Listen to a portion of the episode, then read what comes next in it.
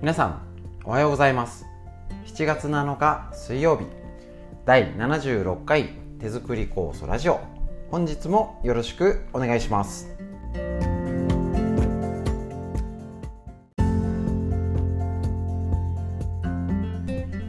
はいということですねこちらの手作り酵素塾。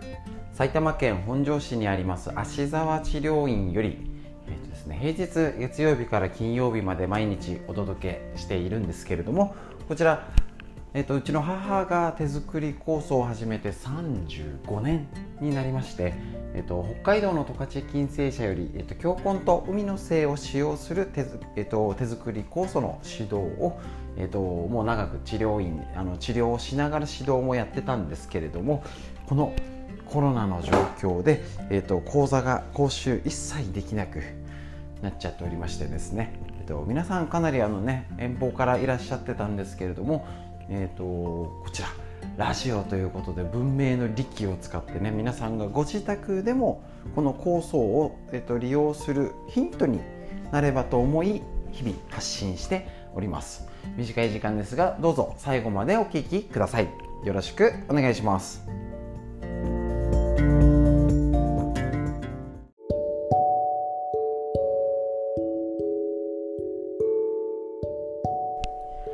はいそれではですね、えっと、飲み方塗り方とご紹介してきましたこの手作り酵素の今日は食事への応用の仕方ということで、えっと、まず一つぜひ調味料にも使えるよねっていう話、えっと、今ねサラダとかね結構あの塩分気にして油気にしてっていう方ねうちでも結構お話ししてるのがやっぱちょっとねドレッシングぐらいってサクッと作れるんですね。ね酢とあのー、胡椒と塩と簡単に作れるその甘みとして少し入れてください。でオイルなんかオリーブオイルなんか使うといいですよね。それでちょっとサラダ風にちゃちゃっとするだけでもいいんですけれども手作り酵素その料理の甘みとしても使えます。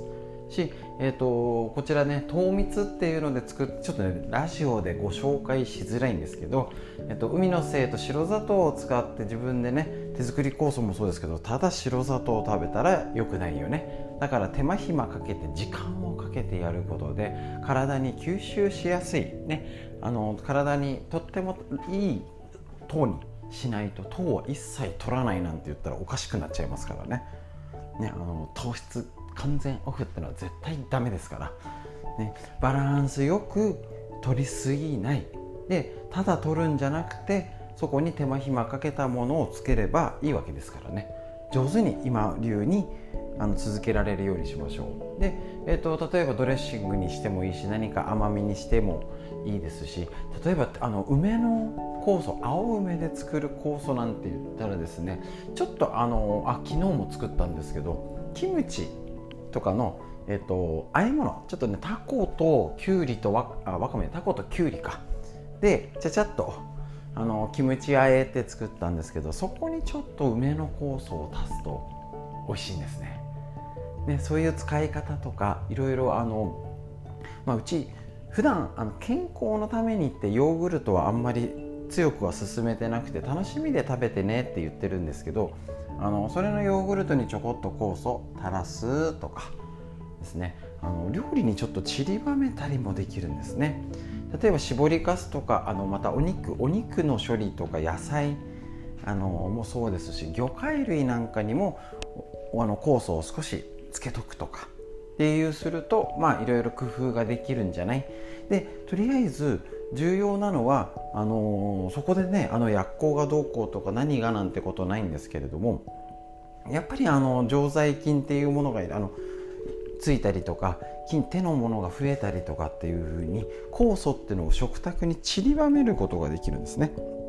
これができるのはサプリメントとかじゃ買ったものじゃできません。手作りだからこそできること。なので、えっと、そういうふうに少し食材とかに利用してただね飲みなさいとか言っても飲む限度もありますしちょっとねやっぱご家族だとなんか苦手っていう方もいらっしゃるのでそういう食材に利用することで自然と酵素を取ったり栄養素だったりっていうのをいろんな取り方することでただねいきなり醤油仕込もう、まあ、味噌も仕込めるのは仕込めなくはないんですけどもう味噌も醤油も全部仕込んでマヨネーズから全部手作りで米も上をま言ったらねできませんので今流にアレンジするんであれば手作り酵素を食卓に上手に散りばめるそしたらなかなか飲まないとかお子さんとかね小さい子でもね料理を通じて酵素えっ、ー、とね手作りしたものが広がるっていうことになりますので是非そういう活用をしてみてください。ということでこちら手作り酵素食卓に散りばめるやり方以上です。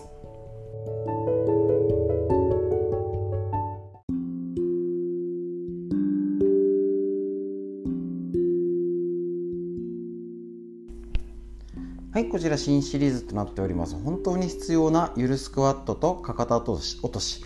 中村先生の小学館から出てる本より、えー、と最近新しく紹介してます。とにかく運動不足、姿勢不良、体のアプローチってあの酵素塗ったりとかあったんですけどなかなかね今までもあの治療院としてあのちょっと伝えきれてなかった分かなとも思っております。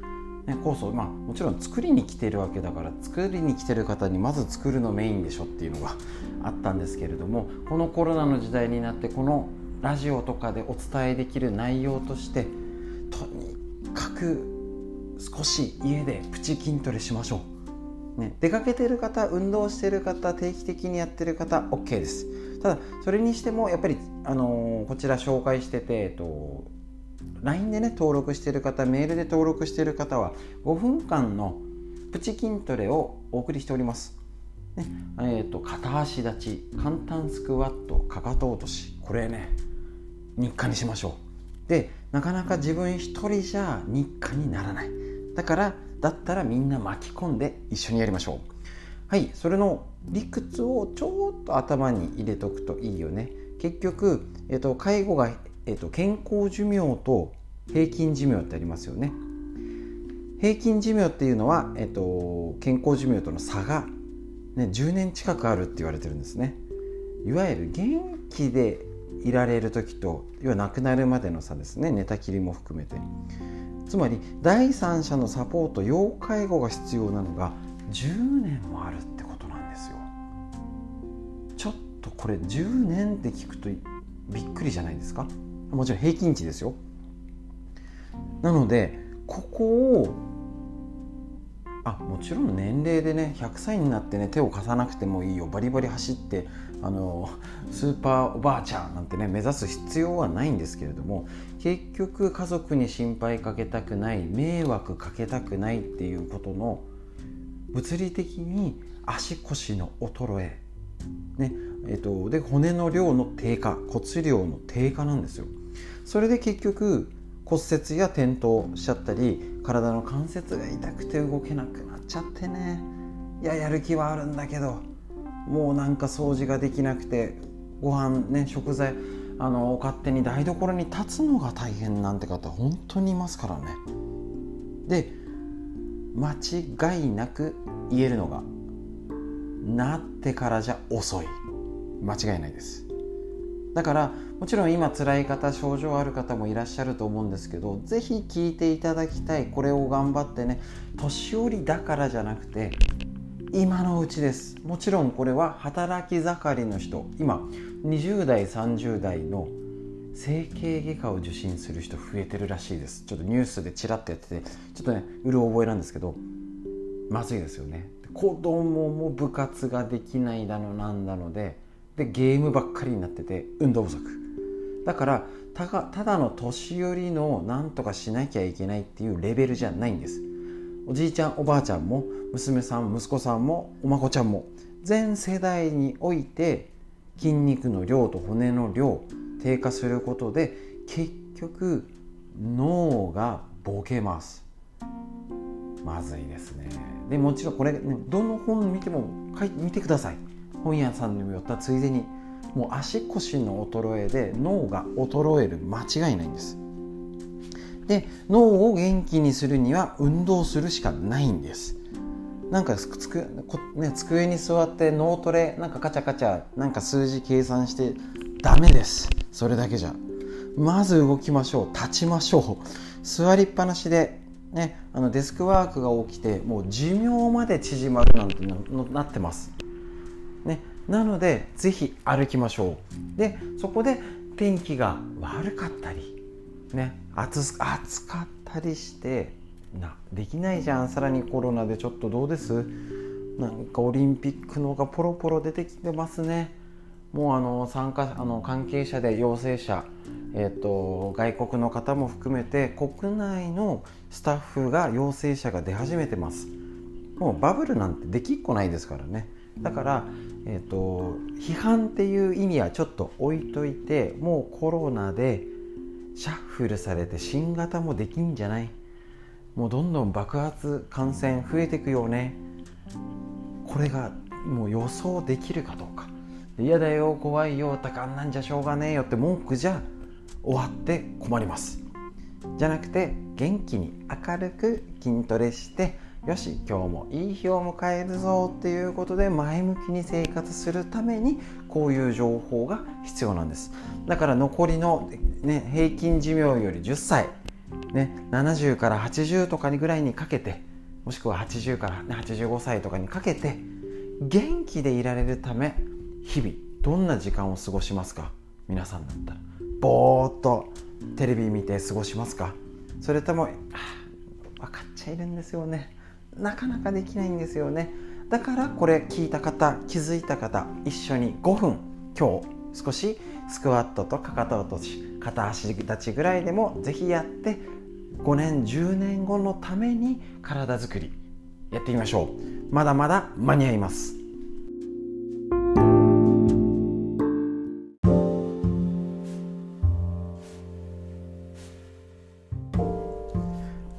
ちら緑薬品漢方堂の毎日漢方。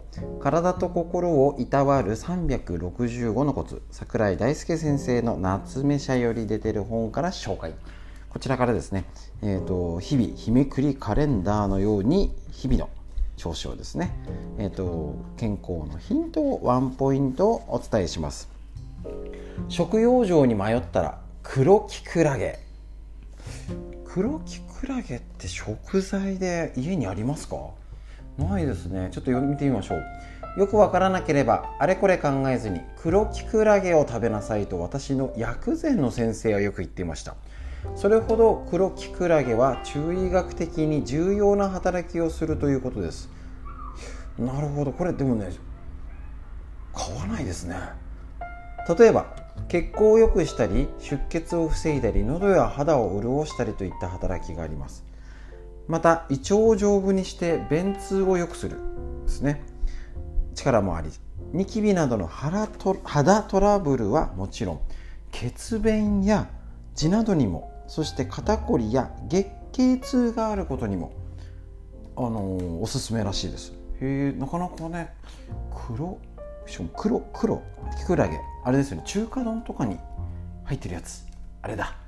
ですね。はい。こちらの方をえっ、ー、と乾燥の黒キクラゲなら水で戻して刻み小分けして冷凍しておくと便利です。あなんかそれならなんかちょっと使いやすそう。で、えっと、コリコリとした食感が楽しめ味はあまりない。確かにそうですよね。炒め物や味噌汁鍋などにも何でも入れてできるよっていうことらしいんですへえなかなかねあの使わないですね。本当にその中華丼とかねあの入ってるのしか知らない感じ。で黒くきくらげは何入れても美味しいし茶碗蒸しなんかにして食べてます。へえなるほどね。でえっ、ー、とこれねえっ、ー、とレシインターネットの方で黒きくらげっていうのを探今ね便利こういうの便利ですからね。なるほど。黒きくらげの中華スープ。まあこの辺はね作りそうです。黒きくらげたっぷりエビとチンゲン菜の炒め物。これ美味しそう。好き。美味しそうですね。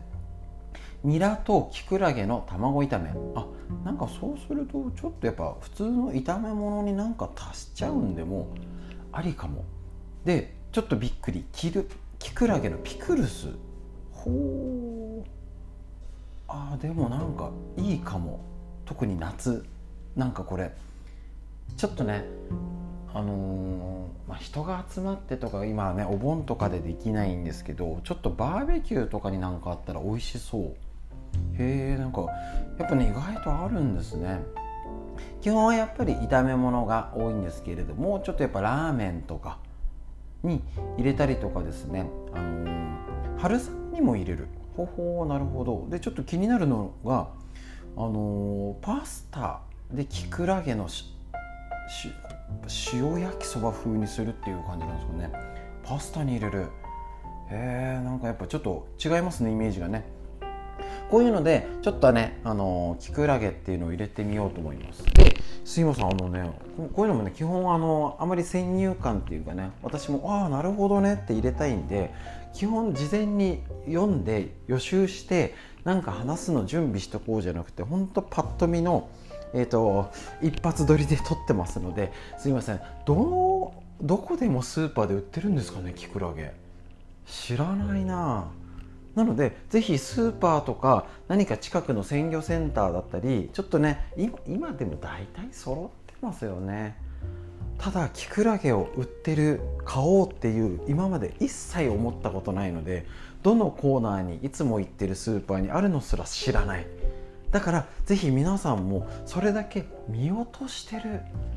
全然眼中にないって言ってちょっと失礼ですねキクラゲにね。だけどそんなに食用上に、ね、何か迷ったらキクラゲらしいです。だったらちょっと普段のちょい足しレシピに使ってみましょう。でね戻しといて冷凍にしておけばちょちょっと使えますね。是非おすすめ。スーパー行ったら探してみましょう。是非お試しあれ。東洋医学の1日ワンポイントでした。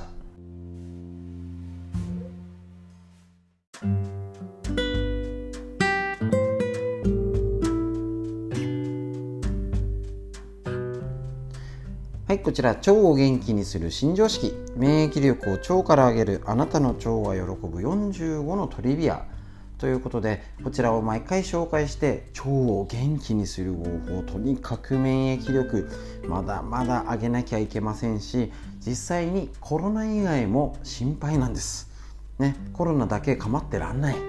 だけどこんなに大変というね。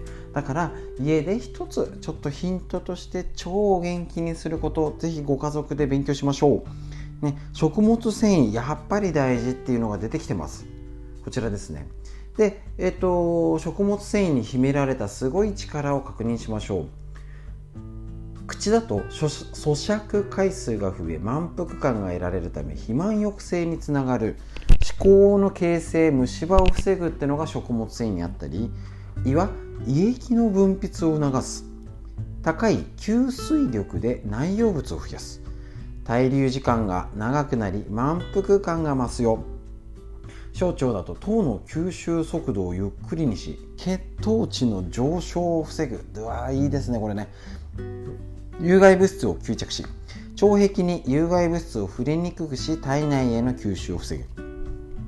血中コレステロール値を下げる。もういいことずくめじゃんと。大腸。食物繊維は胃でも小腸でも分解されずに大腸まで届く。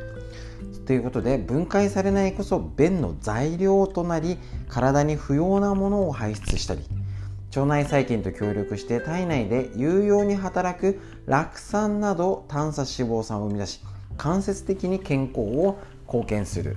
ということで結局何？有害物質を外に出す。便秘の改善。予防。エネルギーとなり腸粘膜の代謝を促進がん細胞を抑制。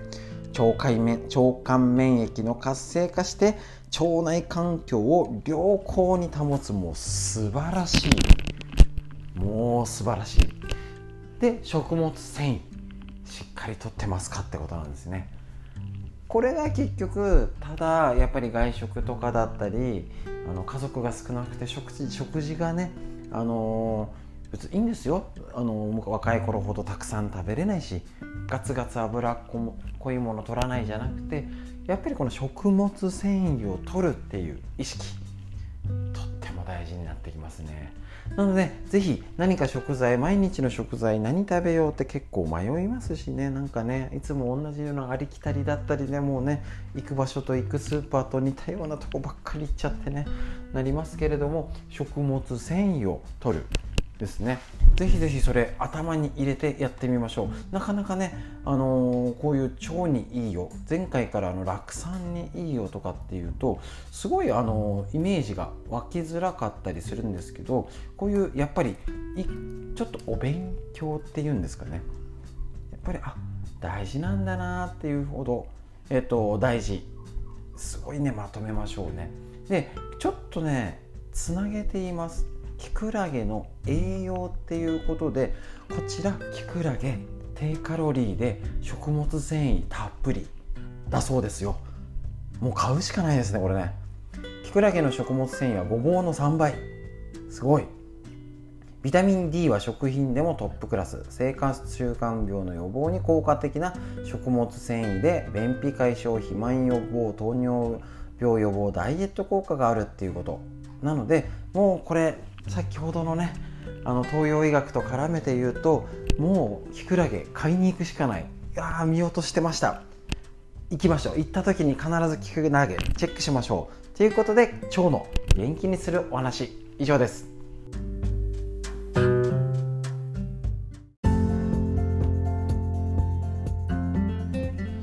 はいということで手作り酵素ラジオ以上になります。ちょっとですねコーナーを1つ増やしたら当たり前ですけどちょっと20分超えちゃってるんですね。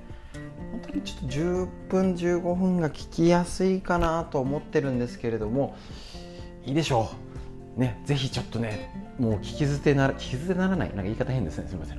大事な情報をお伝えしておりますのでちょっと20分ぐらいねゆっくり、えーと、とぜひそういうゆとりを持つっていうのも大事になってきます。通なら忙しいだのバタバタして子育てで忙しいとかしてるとわあちゃーまあ夜になっちゃったみたいなね生活ではなくゆとりっていう面ではこのコロナにおいて出かける時間が減って人と会う時間が減ったら自分に向き合う時間が増えたと思います。そこの時間をダラダラ過ごしちゃうか過ごしちゃうんですけどね。何も意思もなければ。だけどちょっと頑張ってみてちょっとでいいんですよ。将来のための時間を作るとか、ね、あの今まで家族と話さなかった顔色どうとか便の調子どう？それこそ前あのストレッチのライブ配信でおしっこの色とかどう？とかそういうことを家族でシェアしたり帰って会えないからこそご家族ね娘さん息子さんとかねどう？元気してる？なんて LINE した時にあねなんかどたただどうって聞いてもね 何別に大丈夫だよみたいなね。家族だからこそあるあるですけど今日こういう話聞いたよ、ね、キクラゲっていいんだって。とかねちょっとねいいのあゲットしたからこれ送るわみたいなね。そういうつながりって多分ねただねちゃんと夜寝てる。ご飯食べてる。大丈夫。って言うとねおせっかいになっちゃうんですよ。だけど情報と一緒に載せてあげましょう。きっとね食物繊維が良くて東洋医学的にもいいらしいよ。食用状にね。で腸をきれいにしてくれて免疫力が上がる。ねあのー、なかなかいつも、ね、ただうどんとかラーメンとかにそうそう茹でてね小分けして冷凍しておくとねちょっと足したらこれ良くないって家族とできるしちょっとねお子さんが食べにくいかもしれないけどもしかしたら意外といいかも。むしゃむしゃ。食べてくれるかもなんていうふうに食卓でも広がります。彩りが広がります。ぜひお試しください。情報を共有して健康になるためです。それでは皆さん空を見上げてどうでしょう？今日の空模様いかがでしょうか？雲の感じ風。どんな匂いの空気感でしょうか？随分緑が変わってきてますよね。山の色とか目の範囲届くところ自然を感じて今日もいい一日お過ごしください。最後までお聴きくださいましてありがとうございました。